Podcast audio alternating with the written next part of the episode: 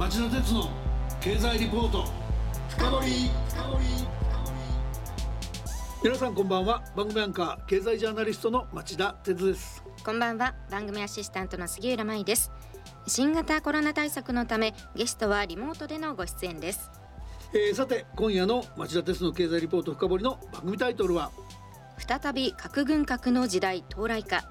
核兵器依存のリスクを再度考えるですはい、えー、明日6日は広島で77回目の原爆の日を迎えます。今年は国連のグテーレス事務総長が広島を訪問。また、えー、来年は政府が G7 の議長国として G7 サミットを広島に招致する方針を発表して核軍縮を訴える構えを見せています、はい。えー、今日は先週に引き続き旧原子力委員会の委員長代理も務められ日本経済研究センターの特任研究員でもある長崎大学教授の鈴木達次郎さんをリモートでお迎えして一見すると核軍縮ムードが盛り上がっているように見えるこの状況を期待していいのか専門家の立場でどのように見ていらっしゃるのか詳しく伺っていきたいと思いますそれでは早速ご紹介しましょう鈴木さんこんばんはこんばんは。よろしくお願いします。鈴木さん、先週に引き続きお忙しいところご出演ありがとうございます。今夜もよろしくお願いいたします。はい。それでは CM の後、町田さんにじっくりインタビューしてもらいましょう。この番組はエネルギーを新しい時代へジェラがお送りします。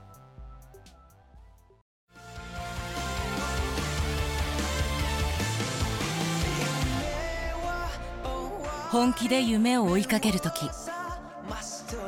新しい一歩を踏み出す時大切なものを守りたい時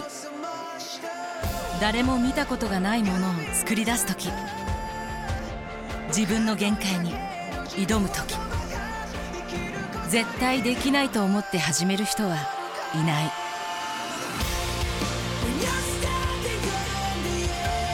絶対なんて誰が決めた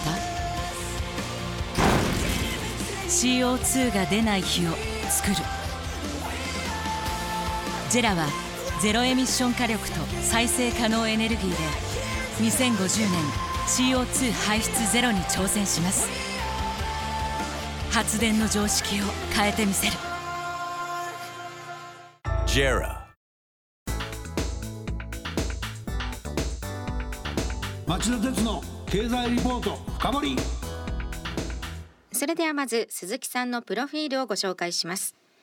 鈴木さんは1951年生まれ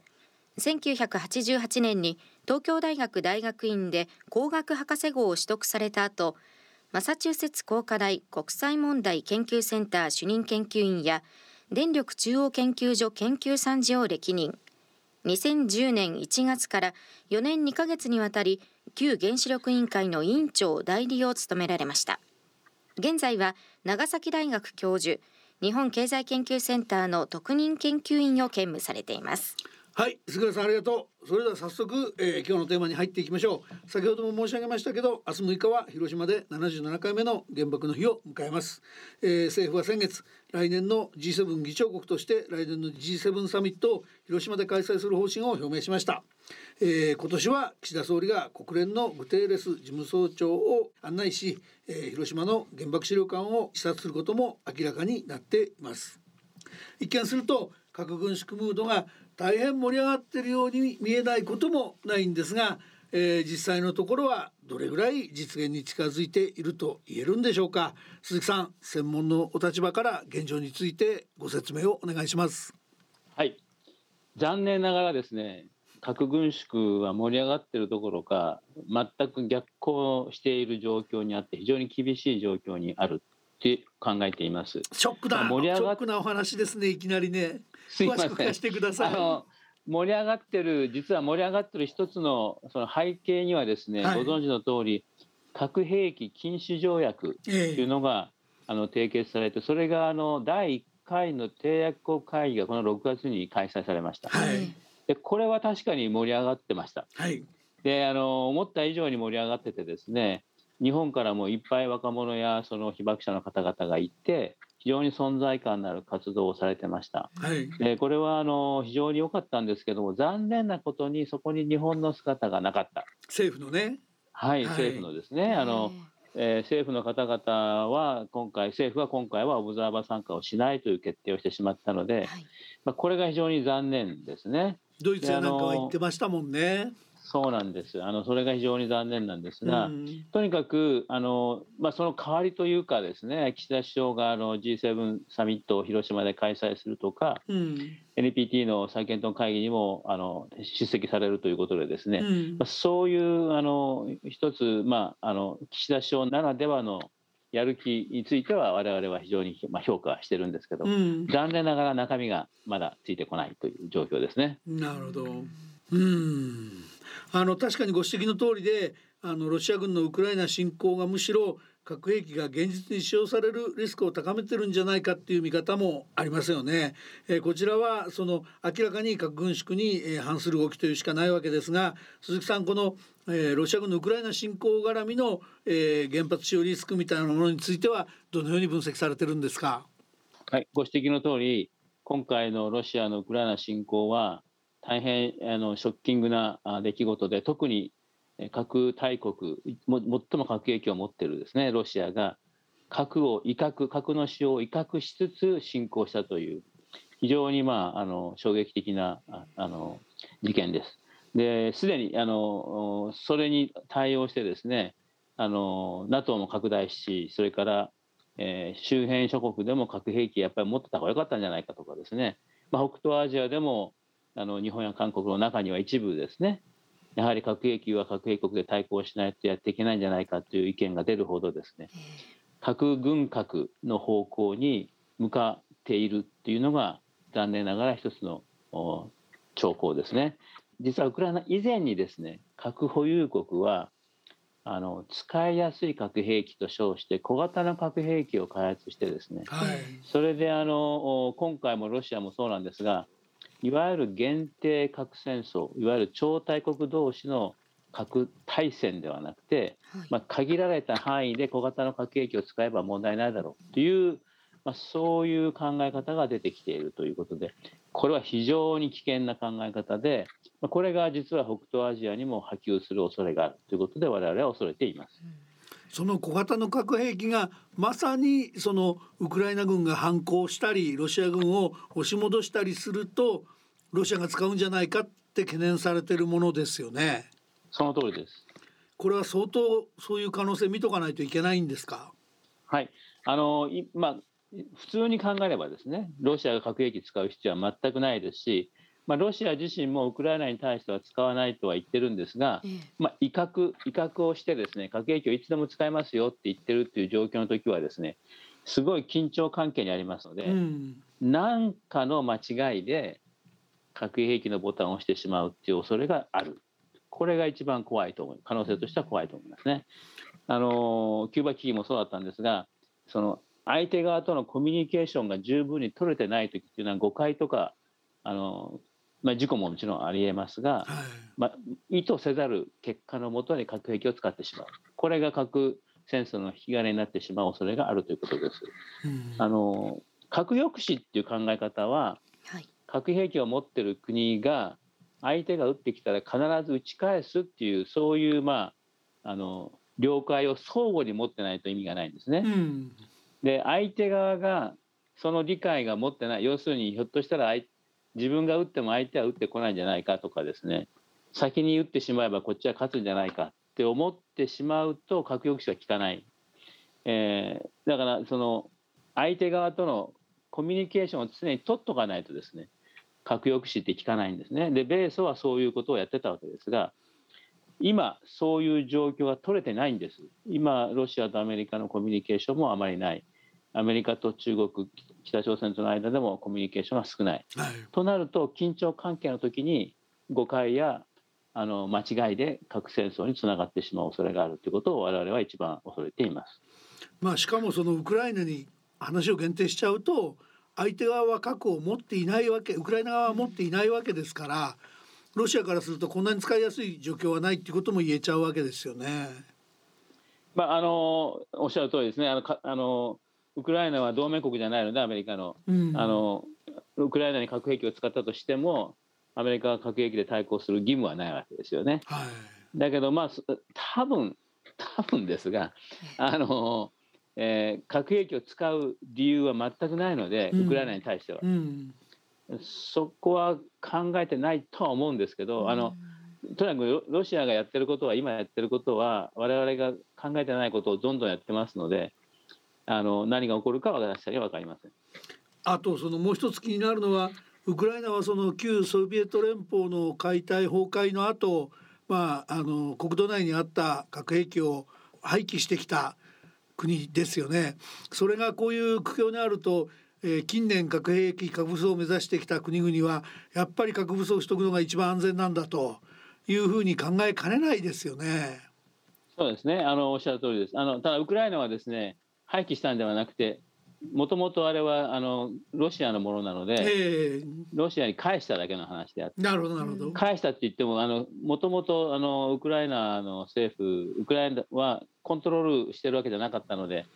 物理的に兵器はウクライナ領内にありましたけどコントロールは全部旧ソ連と6社が握ってましたので、うんはい、核兵器を保有してたという言い方はなかなかできないと思います。なるほどなるほど。まあ、いずれにしてもですねおっしゃる通り核兵器がなかったから攻撃されたんだっていうふうに解釈される方が出てくると思いますね、実際に。うん、だからあの、まあ、北朝鮮見てますのでこのあのますます北朝鮮は核兵器あの能力を拡大していく方向に行くと思いますね。少し日本の状況についても立場についても伺っていきたいんですけども、まあ、本来日本は、えー、唯一の被爆国として、えー、核兵器廃絶を強く推薦していくべき立場だと思いますが、えー、昨今のその東アジアの緊張の中で防衛力強化の話をまあ専門家っていうかあのまあ防衛官僚とか政治家含めてお話伺っていますと、えー、何よりもまずその日本は打撃力の向上が必要であるという議論が出てきて、えー、その中に核兵器が排除していいものかどうかやった方がいいんじゃないかっていう議論もあるだろう的なですね言い方を、まあ、特にオフレコの場なんかでは言われる方が増えてきていて私なんか非常に気持ちが悪いんですけども鈴木さんこの辺りの風潮っていうのはどのようにご覧になってるんでしょうか？はい非常に危険なあの兆候だと思います。あのえー、先ほど申しましたけども核兵器禁止条約というのは日本がずっと言い続けてきた核兵器の非人道性これを強調してまあ、国家の安全保障よりも人間の安全保障だということで核兵器は絶対使ってはならない兵器だでこれをまあ打ち出した条約なんですね。でこれは今も日本は言い続けてはいるはずなんですよね。はい、一方で使ってはいけない兵器だと言いつつ核抑止に依存する核の傘に依存するということはこれはやはり矛盾するんではないかと言われても仕方がないと思います。うん、でじゃあ核抑止は本当に安全なのかということを私はもっと考えていただきたいと思うんですが、はい、先ほど申しましたように核抑止が機能している場合というのはするための条件というのがあってですね、はい、条件が満たされないと核抑止効かないんですね。うん、で効かなかった場合どうなっちゃうのかっていう日本みたいに国土の狭い国は本当に一発二発でですね大変な被害を被ってしまいますので、うん、核抑止の効かないリスクというのも考えた上で核の傘の有効性を考えていただきたい。となるとやはりいずれは核の傘に依存しない安全保障政策という方向にあの進んでいくのが正しい道ではないかなと私は思っています。あのまあ防衛大綱を含めていろんな防衛関係の文書、えー、来年にかけてまあ政府は見直して防衛力予算を含めた強化に踏み込んでいくんだと思うんですがその際にこうこれだけは政府に言っておきたいんだということがあればですね聞かせておいていただきたいんですけども。やはりあのその、えー、戦争もちろん誰も好まないとは思うんですけど、うん、軍事力に依存するということは戦争を確保するということなんですけども戦争はやっぱり戦争は勝者がないって言われてますけど、うん、まましてや核戦争は全く勝者がいない核戦争を戦ってはならないっていうのは核兵器国自体がそう言ってるわけですけども当然ながらですね戦争を避けるための外交努力これがまず第一に来なければいけないのでこの地域で言えばまず第一に核戦争のリスクを削減するための外交努力戦争をしないための外交努力でこの地域での緊張緩和のための外交努力それらが伴って初めてですね今言われているような軍事戦略についてもですねそれぞれ検討することはあってもいいかと思いますがそれ抜きにやるということは非常にリスクが高い。ましてや核の傘が効かない場合のリスクっていうのは壊滅的な結果を生み出しますのでこれは日本自体が経験して日本自体が世界に訴えてきている話なので核戦争は絶対戦ってはならない。これをぜひ忘れてはいけないと思います。なるほどねあのただ現実にその中国の過去十数年間のえー、防衛費国防費の軍事費の、えー、拡大ぶりを見たり北朝鮮のその弾道ミサイル開発や核兵器開発の勢いを見ているとそういった外交の努力が虚しいんじゃないかっていう議論も出てきかねないと思うんですがこの辺りにはどういう説明をしていけばいいですかね？おっしゃる通りねなかなか北朝鮮話をしてくれないのでなかなか難しいことはあるんですけどもだけどあの、ね、小泉さんが2002年に突然、まあ、北朝鮮を訪れて外交したようにですね、うん、まあ、私はあのそのためにはですね地道に、えー、日頃からですねそれぞれいろんなルートを使って北朝鮮とコミュニケーションを取っていく必要があるかなと思っています。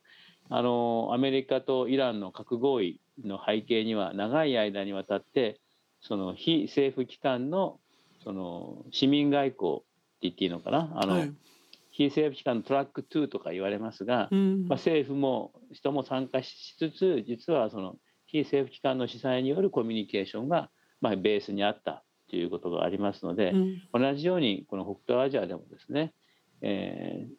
オフィシャルなあのコミュニケーションがなかなか難しい場合はぜひ我々大学や研究者を使ってあるいは NGO を使ってですね非政府機関の民間レベルでのコミュニケーションを図りつつ緊張緩和を進めていくという方法があるんではないかと思います。なるほどね確かに鈴木さんのような方に活躍してもらうチャンスがまだまだありそうですよね。えー、鈴木さんあの2週にわたり大変貴重なお話ありがとうございました。えー、ぜひまた近いうちにお話を聞かせてください。よろしくお願いします。ありがとうございました。ありがとうございました。町田鉄の経済リポート深掘り。